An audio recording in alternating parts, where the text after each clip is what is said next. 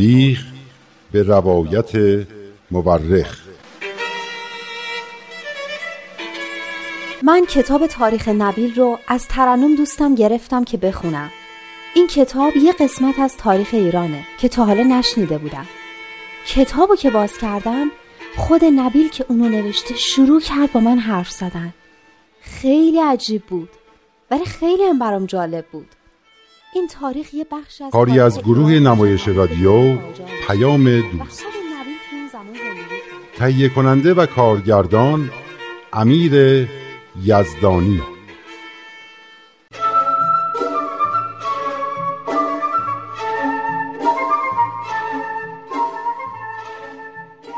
دیشب بیشتر صحبتهای جناب نبی درباره کتاب اقدس بود که به ام کتاب آثار بهایی هم مشهوره. یعنی مادر همه کتابا. جناب نبی گفتن که توی این کتاب چه چیزایی نوشته شده. احکامی مثل نماز و روزه هست که توی دیانت اسلام هم بوده.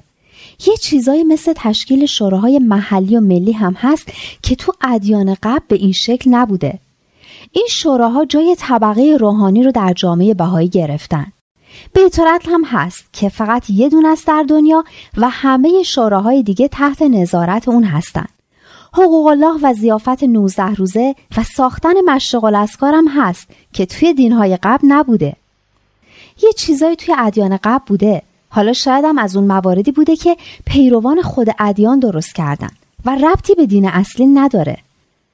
خلاصه یه چیزای بین پیروان ادیان قبل هم هست که حضرت بهاءالله ممنوع کردن. مثل ریاضت کشیدن اقرار به گناه پیش کشیش تا گناهشون رو به عنوان نماینده خدا ببخشه دستبوسی و تعظیم و گدایی و خرید و فروش غلام و کنیز و یه سری چیزای دیگه که قبلا ممنوع نبوده ولی حضرت بهاءالله ممنوع اعلام کردن اما از همه مهمتر این بوده که حضرت بهاءالله به دست خودشون کتاب اقدس رو مهر و امضا می‌کنن که دیگه شکی از بابت هیچ کجاش وجود نداشته باشه. در ضمن توی این کتاب جانشین خودشون رو هم تعیین می‌کنن و اینو هم مشخص می‌کنن که چه کسی می‌تونه آیات ایشون رو تفسیر کنه. اینکه جامعه بهایی چطور باید اداره بشه رو هم مشخص و معلوم می‌کنن. خلاصه همه چیز رو طوری روشن می‌کنن که بعد از ایشون جای هیچ اختلافی باقی نمونه. این کتاب انقدر مهمه که خودشون می‌فهمن خوشا به حال کسی که اونو بخونه و در موردش فکر کنه. راستی جناب نبیل گفتین بعد از کتاب اقدس هم حضرت بهاءالله کتابایی داشتن که دنباله کتاب اقدسه. ایشان الواهی داشتند که کامل کننده ی کتاب اقدس است و احکام کتاب اقدس را شرح و توضیح می دهد و احکام دیگری را هم در بر دارد. بشارات یادم مونده دیگه چیا بود؟ بله دخترم الواح بشارات، اشراقات، کلمات فردوسیه، لوح اقدس که با کتاب اقدس فرق می کند. لوح دنیا، لوح تجلیات، لوح مقصود و برخی آثار دیگر که بعد از کتاب اقدس نازل شده است. که اینا میشن آخرین آثار حضرت بهاءالله درسته؟ آخرین اثر حضرت بهاءالله کتاب و عهدی است که وصیت نامه آن حضرت به شمار می آید. وصیت نامه؟ یعنی دارایی هاشون رو بین پیروانشون تقسیم کردن؟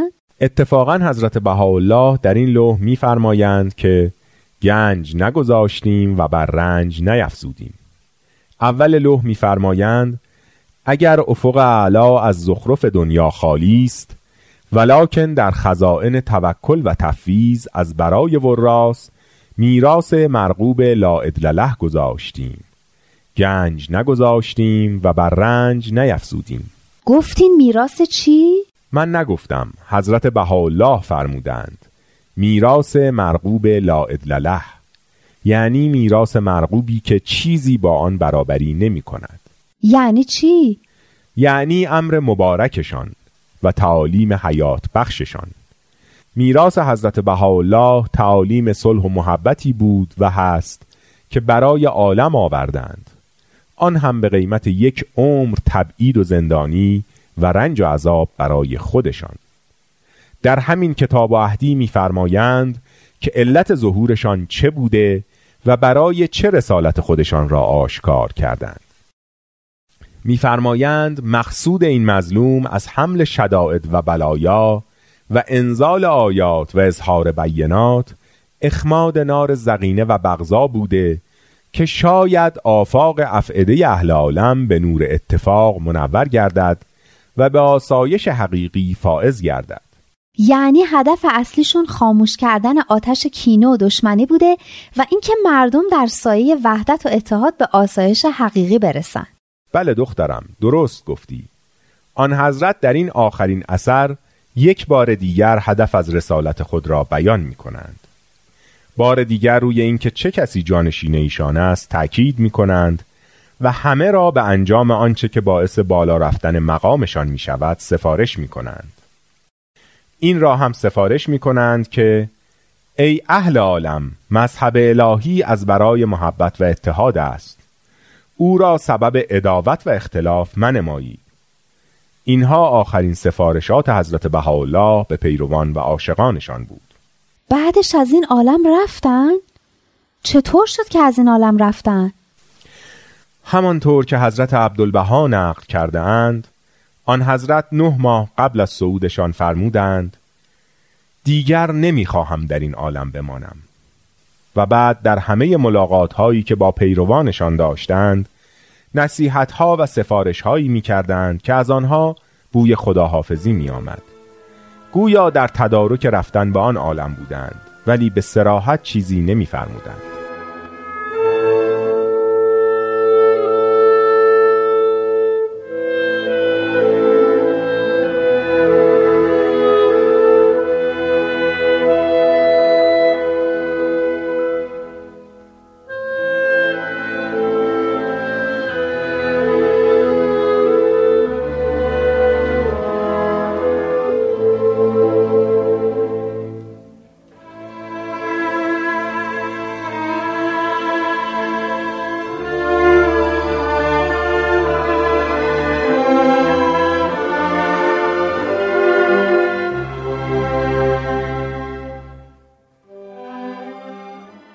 تا آنکه پنجاه روز از نوروز آن سال گذشت سال 1892 میلادی سی و یک روز فروردین و میشه نوزده اردی بهشت درسته؟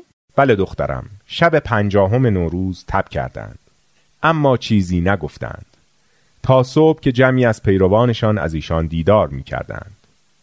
عصر آن روز تبشان بالا رفت و دیگر کسی را به حضور نپذیرفتند جز یک نفر را که کار خیلی واجبی داشت. روز بعد را خوب به یاد می آورم روز دوشنبه بود. هیچ کس نتوانست به ملاقات ایشان برود. نمیدانی چقدر همه غمگین و افسرده بودیم. روز سهشنبه یوم دیدار و عید این شکست بال بود. ظهر بود که مرا احضار کردند. در این آخرین دیدار فقط من در حضورشان بودم. نزدیک به نیم ساعت گاهی نشسته و گاهی در حالی که قدم می‌زدند صحبت میفرمودند. کاش می‌دانستم که آخرین ملاقات است. تا دامن مبارک را بگیرم و التماس کنم تا جان مرا برای فدا قبول فرماید و مرا از این دارالغرور به دریای سرور برساند. آه آه واقع شد. آنچه مقدر شده بود. بالاخره شما می‌دونستین که یه همچین روزی می‌رسه. آدم ناچاره که خودشو برای یه همچین روزی آماده کنه. دخترم چنان فقدانی را هرگز نمی شود با آسانی تحمل کرد. با از دست دادن عزیزان قابل مقایسه نیست. من که هرگز نتوانستم از بار چنان غمی کمر راست کنم. منظورتون چیه؟ برایت تعریف خواهم کرد. باری عصر آن روز حاجی نیاز را که از مصر وارد شده بود با جمعی از دوستان ملاقات کردند و تا نزدیک غروب دسته دسته از دوستان می آمدند و ایشان را زیارت می کردند. اما بعد از آن روز دیگر هیچ کس نتوانست ایشان را ملاقات کند و در دیدار به روی همه بسته شد و آه و فقان از دل عاشقان برخواست. در آن روزها پسران ایشان در همه حال در کنارشان بودند و یکی از آنها می گفت آن حضرت در آن روزها صحبتهایی می کردند که ماها طاقت شنیدن آن را نداشتیم و بوی خداحافظی از آنها می آمد. از جمله میفرمودند کتابی به خط خود نزد قسن اعظم که منظور حضرت عبدالبهاست گذاشتم و آنچه لازم است در آن کتاب ثبت نمودم باری به همین صورت روزها و شبها گذشت تا نه روز و دوشنبه رسید که روز غم و اندوه دوستان پسران و نزدیکانشان بود. در آن روز حضرت عبدالبها به محل مسافرین آمدند و سلام آن حضرت را به همگی رساندند و از ایشان نقل نمودند که همه باید با صبر و سکون و ثبوت برای پیشبرد امر الهی از جا برخیزند و به هیچ وجه مسترب نشوند. چه که من همیشه در هر جا که باشم با شما هستم و در ذکر و فکر شما هستم. این صحبت ها که بوی خداحافظی از آنها می آمد چنان آتشی به قلب دوستان انداخت و چنان آنها را پریشان ساخت که بعضی نزدیک به نیستی و فنا بودند. شاید از این رو بود که روز بعد روز شادی و سرور شد و حضرت عبدالبها در هنگام طلوع سپیده صبح با شادی و فرح برادران و دوستان را بیدار نموده و آنان را با بشارت سلامت حضرت بهاءالله شاد و مسرور ساختند. بعد از آن چون گلی خندان وارد منزل مسافرین که ما در آن بودیم شدند و مانند نسیمی مشکبار یک یک دوستان را از خواب بیدار کردند و فرمودند که برخیزید و با شادی تمام به شکر سپاس حضرت پروردگار بپردازید و چای بنوشید و شادمانی کنید که شکر خداوند صحت و سلامت در احوال آن حضرت پدیدار شد. آن روز شادمانی و سرور پیروان و عاشقان حضرتش به نحوی بود که به همه اهل عکا بلکه همه سرزمین شام سرایت کرد و همه مردم از خاص و عام مثل روز عید به تبریک و تفریح و شادمانی مشغول شدند. همان روزی که تب به وجود مبارک حضرت بهاءالله حارس شد حکومت به اندازه هزار نفر از کشاورزان و فقرا را با زور گرفته و به تمرین واداشته بودند تا بعد از چند روز همه را با کشتی به سرزمین های دور بفرستند. بیچاره بندای خدا. بله دخترم. چادرهای آن اسیران در کنار قصر مبارک برپا بود و شب و روز آه و ناله آنها و اهل و عیالشان به اوج آسمان می رسید. اما صبح آن روزی که حضرت عبدالبها مجده سلامت حضرت بهاءالله را به ما دادند ناگهان تلگراف سلطان رسید که آنها آزادند و باعث شادی و سرور آن هزار نفر و خانواده هایشان شد. آخه جونم خدا قصه اونا رو هم نخواست. دل اونا رو هم شاد کرد. واقعا هم همین طور بود. حضرت عبدالبها هم چند گوسفند قربانی نمودند و بین فقرا و اسرا و زندانیان و یتیمان تقسیم کردند. به طوری که در داخل و خارج شهر عکا همه زبانها به شکر و سنا گشوده شد. هیچ کس تا به حال چنان جشن و شادی عمومی را در سرزمین عکا به خاطر نداشت. همان روز حضرت عبدالبها که جانم به فدایشان به عکا رفتند و به خانه همه احبا و دوستان حضرت بهاءالله سر زدند و سلام ایشان را به همه رساندند. روز یک شنبه که پانزده روز از آرس شدن تب آن حضرت میگذشت حضرت بهاءالله همه دوستانی را که در قصر بودند و عده زیادی از کسانی را که به عکا مهاجرت کرده بودند و مسافرین را احضار کردند. همه دوستان با چشمان گریان و قلوبی که با آتش کشیده شده بود به دیدار حضرتش شتافتند. آن حضرت در حالی که در بستر به حضرت عبدالبها تکیه داده بودند در نهایت محبت و ملاطفت با همگی صحبت کرده و فرمودند از جمیع شماها راضیم. بسیار خدمت کردید زحمت کشیدید هر صبح آمدید و هر شام آمدید. همگی معید و موفق باشید بر اتحاد و ارتفاع امر مالک ایجاد. آن دیدار دیدار آخر دوستان بود و پس از آن در به دیدار برای همیشه بسته شد. یعنی شما دیگه حضرت بهاءالله رو ندیدی؟ نه دخترم. آن آخرین شرفیابی ما در این عالم خاک بود. بیست و یک روز از تب آن حضرت گذشت. شب شنبه رسید. شب هفتم خرداد ماه سال 1892 میلادی که هفتاد روز از نوروز میگذشت. آن حضرت در حالی که اثری از تب در وجود مبارکش نبود اراده فرمود که از سجن عکا خارج و به جهان دیگری که هیچ چشمی آن را ندیده وارد گردد. انقلاب عالم خاک و همه عوالم الهی را در بر گرفت. از آن شب تار چه بگویم و بر آن درد و آتش دل و قلب چگونه بگریم؟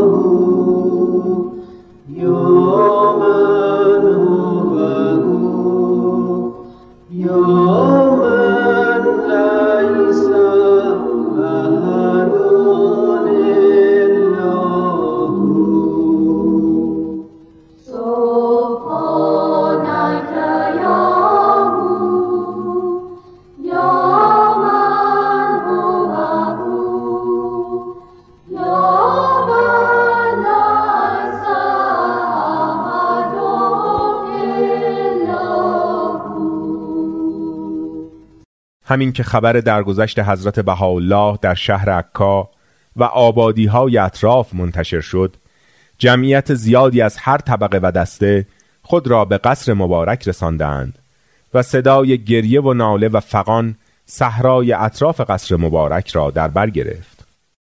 حضرت عبدالبها واقعه درگذشت و صعود مبارک را با تلگرافی که با این جمله شروع می شد لقد افلت شمس البها به سلطان عبدالحمید. مخابره کردند و در آن به اطلاع وی رساندند که می‌خواهند جسد متحر ایشان را در قسمتی از قصر بهجی که محل سکونت آن حضرت است مدفون سازند.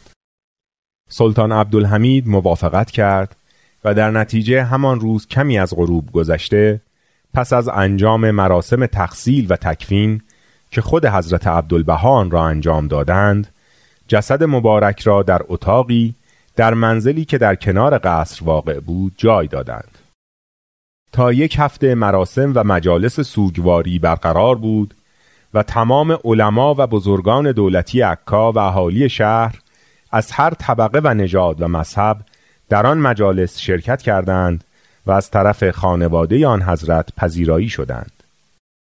عدهای از سخنرانان و شعرا سخنرانی ها و اشعار متعددی را به زبانهای عربی و ترکی در ذکر محامد و صفات و کمالات و بزرگواری آن حضرت نگاشته و خواندند.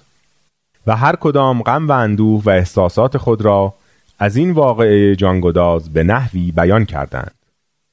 آنها در بسیاری از این اشعار و سخنرانی ها صفات عالیه حضرت عبدالبها را که به عنوان جانشین ایشان می شناختند ستودند و خضوع و خشوع خود را نسبت به آن حضرت نشان دادند تلگراف ها و نامه های بیشماری هم از شهرهای دور و نزدیک و از کسانی که از مؤمنین به آن حضرت به شمار نمی آمدند می رسید که در نوشته های خود بر عظمت و بزرگواری حضرت عبدالبها شهادت می دادند و از فقدان آن حضرت اظهار نهایت ناراحتی و اندوه را می نمودند.